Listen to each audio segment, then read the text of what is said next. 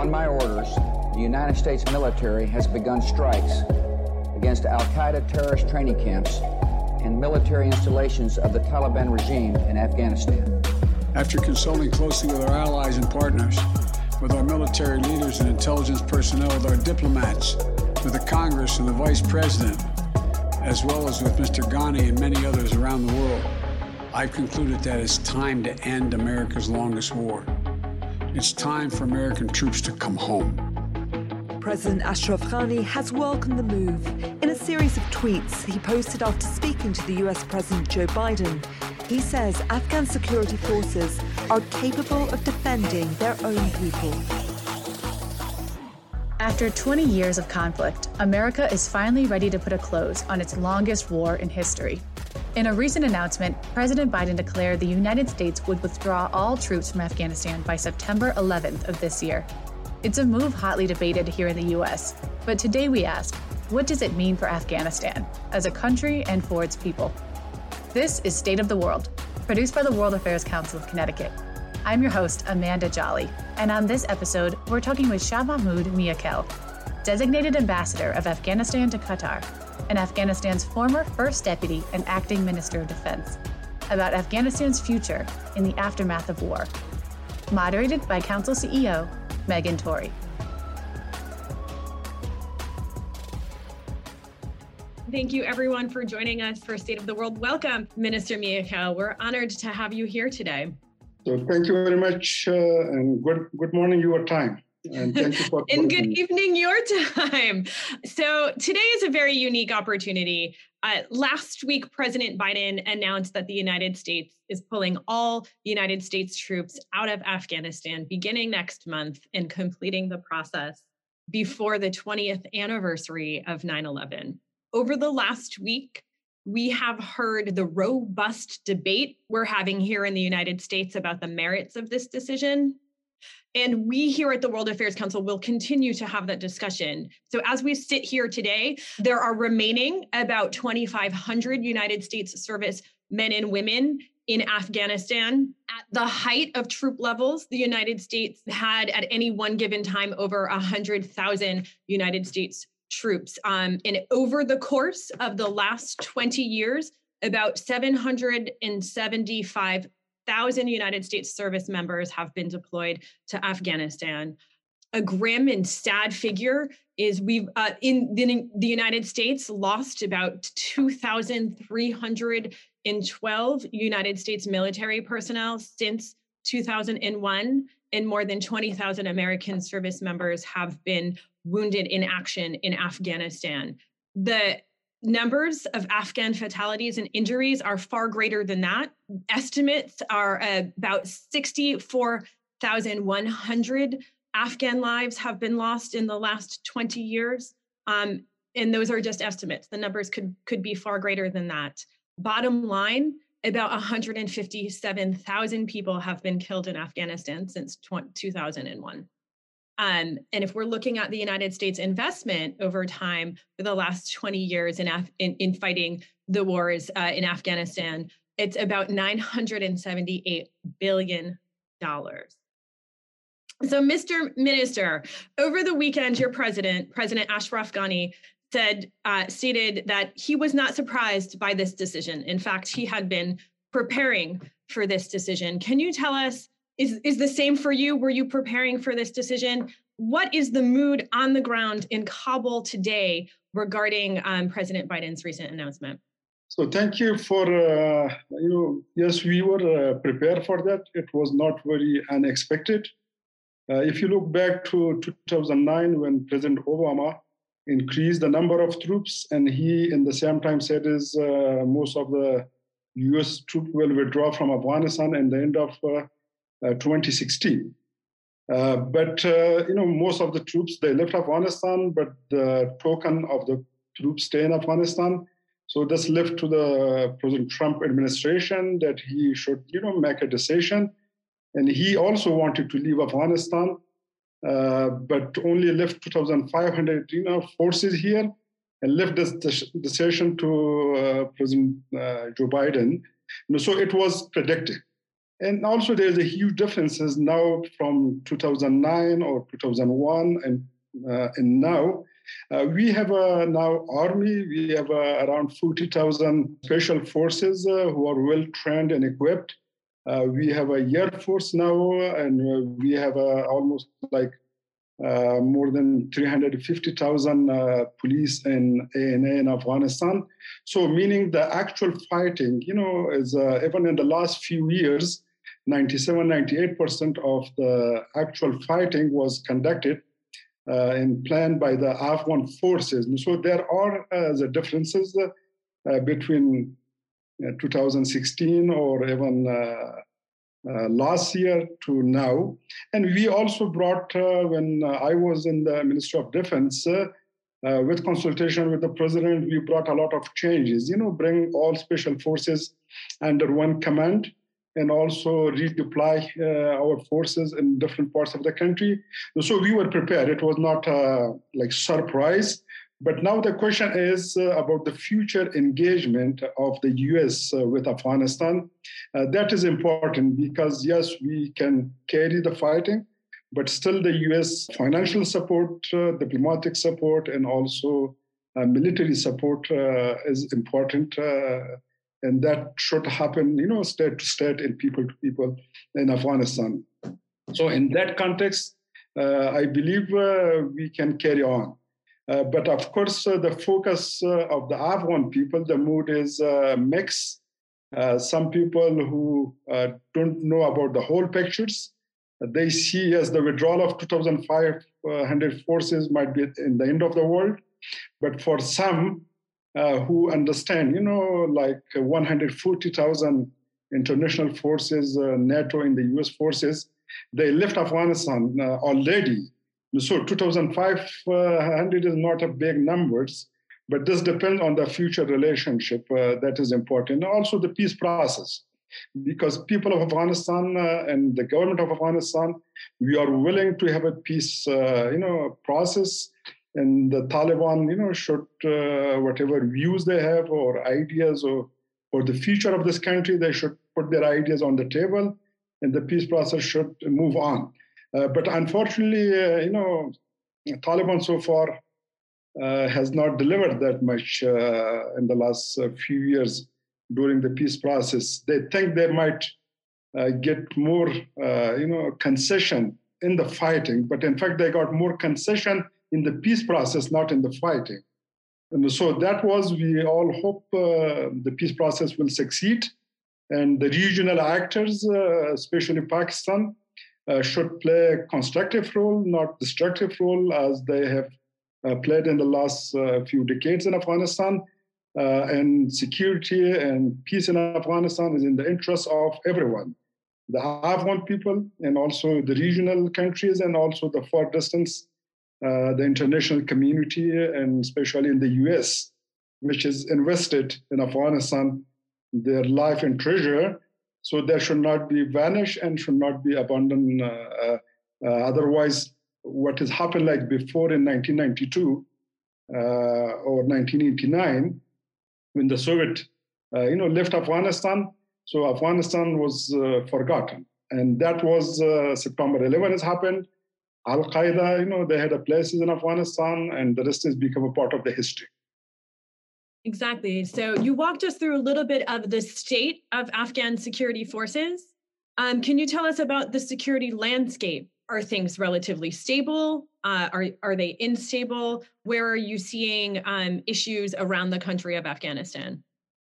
Well, if you look to uh, in the country, is uh, uh, the the populated areas. Uh, you know, the big cities, the districts, uh, this is in the hand of the government.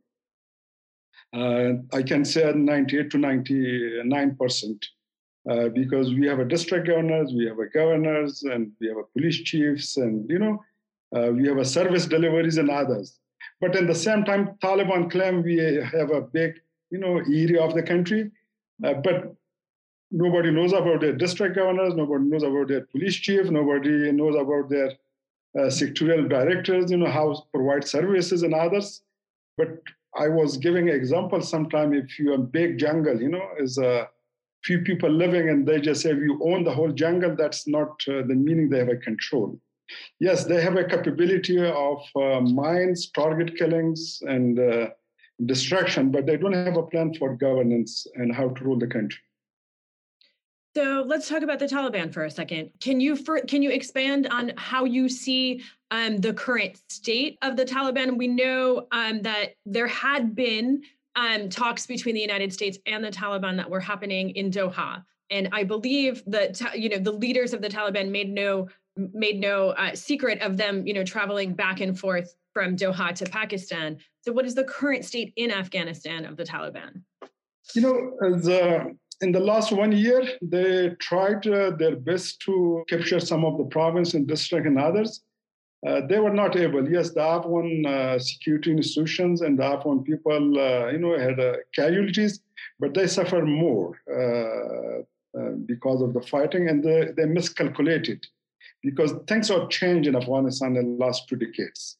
Beside of all mistakes, beside of, uh, you know, not good policies, Uh, lost opportunities, but we have, uh, you know, now people want to uh, think about the future, not about the past that much. We have a young generation, we have uh, universities, uh, we have uh, access to social media and, you know, access to information. So the world has changed. And so Taliban has to change also because they cannot run the country like what they did in the future.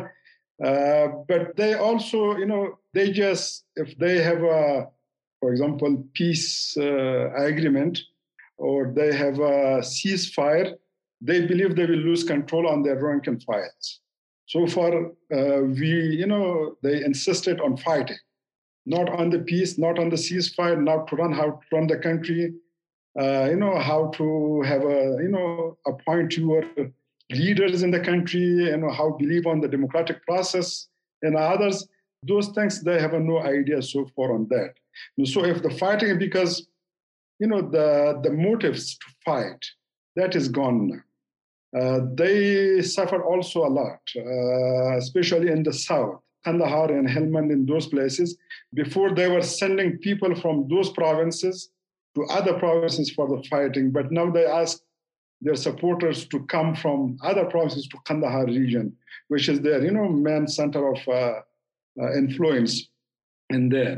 And so, of course, uh, now it is uh, depends uh, on Pakistan, depends on Iran and other actors in the region, how they play and how to support the peace process.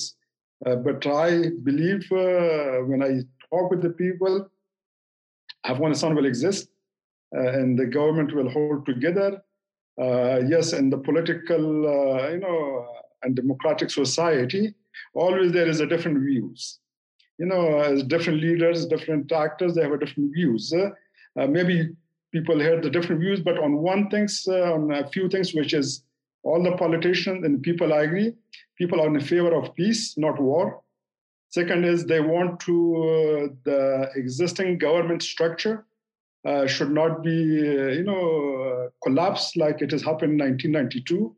Afghanistan will not go back to the civil war, and Afghanistan should not become a, a safe haven for the uh, terrorist groups, not only Taliban, because there is Al Qaeda, ISISK, and you know so many other uh, uh, fragmented groups is existing. But if Taliban continue uh, their fighting, so they provide shelter to other terrorist groups, uh, which is uh, you know they become a headache for the neighbors and also for the wider international community also. Of course, the Afghan will suffer also. So there should be you know efforts by everyone. Peace should succeed and war should not continue in Afghanistan. Enough bloodshed we had it in the last four decades, and every family they lost their loved one, and uh, uh, people want peace in the country. So we know that you have recently been appoint, appointed to be the next Afghan ambassador um, to Qatar. And one of the most important things I imagine in that role will be overseeing potentially a new peace process between the Afghan government and the Taliban. Can you talk a little bit about that? And do you believe that there ca- that a political settlement can be reached with the Taliban? I think I believe strongly fighting and war is not the solution. Uh, actually, I faced uh, my couple of photos uh, from nineteen nineties on my Facebook page today.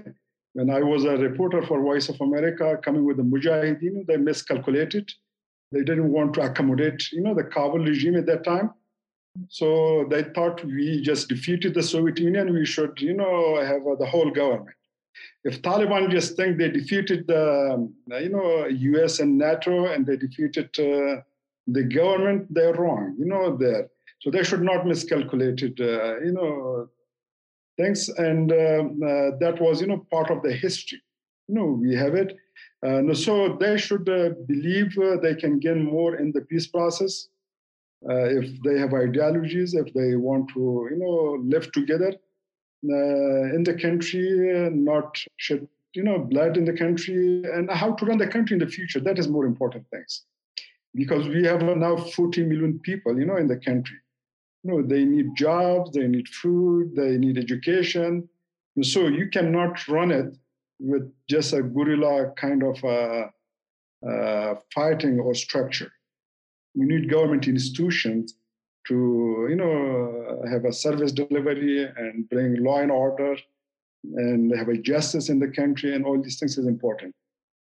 And so when we when we think back to Afghanistan pre two thousand one, uh, you know, Afghanistan under the Taliban, we have those images of, you know, women not being able to go to school, women not, you know, not being an active part of society. And we look today, we know that we have um, Roya Rahmani is the ambassador to the United States from Afghanistan, you know, the first woman, and she's just an amazing power. Uh, what do you think the future of women in Afghanistan is? Well, you know, you cannot ignore uh, the woman participation in the Uh, in a country, because if you, uh, you know, don't believe on half of the population not to participate in the political, economic, uh, you know, developments of the country, uh, difficult to have a peace and stability in that country. Might we have an absence of, uh, you know, war is not a peace. In order to have a better future uh, for, you know, uh, the women and men in a country, should participate uh, in the developments of a country, and that is important. You know, it is important for our future generation. You know, one generation work for another generation. That is more important things. And so that was the reason. You know, the world has changed, and Afghanistan has changed. Uh, we cannot, uh, you know, go back to the past and uh, not have uh, women's schools, uh, women in the universities. Now they have in military. We have a woman pilot now in the country. We have, you know, ambassadors, politicians. At least thirty percent of our uh, parliamentarians, they are the women, you know, in the country. And so that was not easy to ignore it. And now the people have access to information, social media and others, they play an important role. And so respect, uh, not only respect, they should participate in all walks of life uh, uh, currently and also in the future of the country. How do you think the U S withdrawal from Afghanistan, the withdrawal of U S troops from Afghanistan, is going to impact um, the opium trade? You know, as a, when you just go like, uh, if you look to many years back, uh, there are so many other ways of uh, illegal uh, uh, smuggling or illegal economy or war economy. So opium is a one part of it. As uh, now you have a mines, timbers, uh, and so many other things, you know, they uh, is important for the developments of the country. Uh, of course, if there is a government, if there is an institution, there is a system, law and order, uh, you can stop these things. But if there is a chaos, if there is a civil war in a country, there is no law and order, there is no uh, law enforcement uh, institutions, then the criminal economy, you know, will uh, flourish, and the criminals will be empowered, and they will, uh, you know, one of the sources of the terrorist groups, criminal criminal economy, you know, that is the, the main sources uh, to support that. So that was uh, the reason when I said in the beginning, we should have a, you know, government institution, we should have a structure and how to run the country in the future. how to have a justice, law and order, and other things is important uh, there.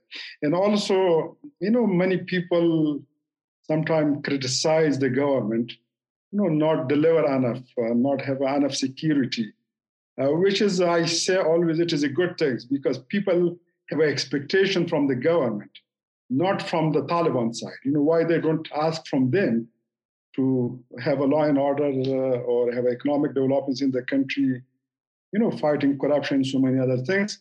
So they expect from the government because people believe on the system and government. If you look to all the surveys in the country. So when we look at, at, at the region as a whole, and we talked about Pakistan, we talked about about Iran. What do you see as the regional regional players? We know that Pakistan more and more is aligning themselves with China. Um, how, how do you see the future of Afghanistan? Uh, will you uh, align yourselves with China? Will you sort of align yourselves with the West? What do you think the best options there are? You know, uh, unfortunately, our neighbors, you know, uh, you can choose your friends, uh, you know, by your own choice, but you cannot choose your neighbors. Uh, our neighbors, uh, you know, they have not played a positive role so far. Uh, and hopefully they play a positive role, uh, and it is interest of everyone. And also our interest, you know, in Afghanistan is, it is tied with the West.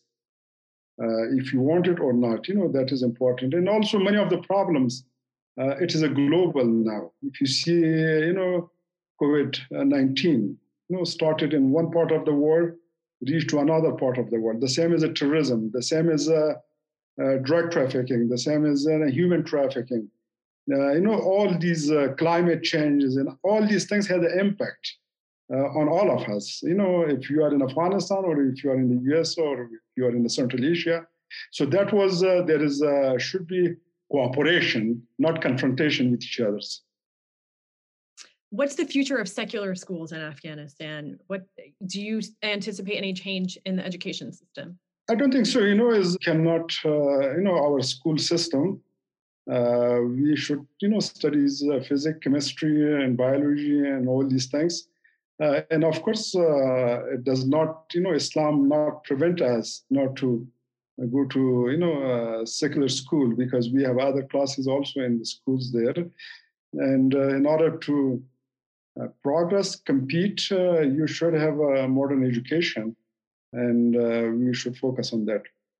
So having been in the, you know, in the defense ministry, how have the security forces been preparing?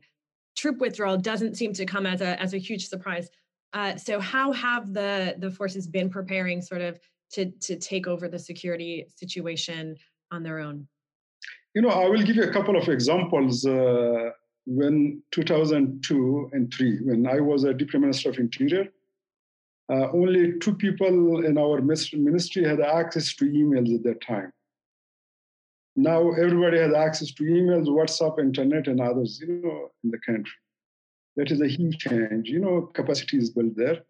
Uh, even in that time, hundreds of uh, advisors, you know, were in each ministry. But now in the Ministry of Defense, uh, R S, they provide some support, but most of the day-to-day operation was running by the Afghan, uh, uh, you know, leaders uh, in the ministry. And so that is a huge difference, as you know, we have it. Even, uh, you know, I was out of the government for a few years, then I was in the government. Uh, but, you know, one year ago when I came to the Ministry of Defense, when I compared that with two thousand two, it is unbelievable, you know. Uh, people could speak, you know, different languages. Uh, they have educated, you know, in different, uh, you know, good schools uh, in the U S, U K, and other countries there. You know, my chief of staff, he was, you know, studied in the U S. Uh, my aide de camp, you know, he has a master's from Italy and other. So there are more educated people in the country, and that is a huge change uh, I can see from two thousand one and now, uh, which is existing. The capacity is built uh, in the country there. So they have a capacity now. So un- unfortunately, we're running out of time, but I want to ask um, a-, a question about the future of the U S-Afghan relationship. We know that the troop withdrawal means a major change, but it's not the end of the relationship. In your, you know, from your perspective, in your opinion, Um, what kind of role do you hope to see the U S play? What is the future of the bilateral relationship? I think it will continue, it will exist, and the U S cannot completely, you know, stop uh, uh, political, uh, economic, and other, you know, relationship with Afghanistan.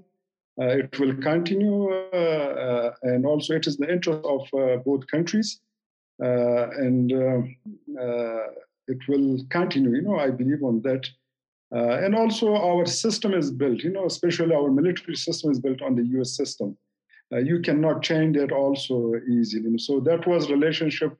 I believe it will continue for years to come. So I always like to end on a question about the hope for the future. So heading into your big role, um, which we wish you the, the best of luck in as, as the ambassador to Qatar, because it's pivotal and it's crucial. Um, when you look at, at the future of Af- Afghanistan, what is your greatest hope for the future? You know, I'm very uh, hopeful because I have uh, seen up and downs in the last uh, more than four decades in Afghanistan. I was in the refugee camps. I have seen collapse of the regimes. I have seen uh, civil wars in the country. Uh, you know, I am more hopeful for the future. And um, now uh, people want, uh, you know, a system, a government should function. Who is leading that government? That is a different you know, issue. But uh, we should have an institution and others that uh, people believe on the system now. And that is more important things. Uh, and that gave a hope uh, to the people of Afghanistan uh, to have a better future. Uh, and also we should live uh, peacefully with uh, our neighbors, with the international community and others. Minister Miakhel, we thank you so much for being with us here today. Again, we wish you luck in your new role, um, and we wish only good things for the ongoing and future relationship between the United States and Afghanistan. Thank you for joining us on State of Thank World. You very much. Nice talking to you. That was Designated Ambassador of Afghanistan to Qatar, Shah Mahmood Miakhel. You can follow him on Twitter at S underscore Miakhel. That does it for this week's episode. Don't forget to subscribe wherever you get your podcasts. For more like this and to join us for future live events, follow the World Affairs Council of Connecticut on Twitter and Instagram at C T W A C or visit our website at c t w a c dot org. Today's episode was moderated by Council C E O Megan Torrey, produced by me, Amanda Jolly, edited and engineered by virtual communication specialist Caroline Schaefer. Thank you for joining us for State of the World. Until next time.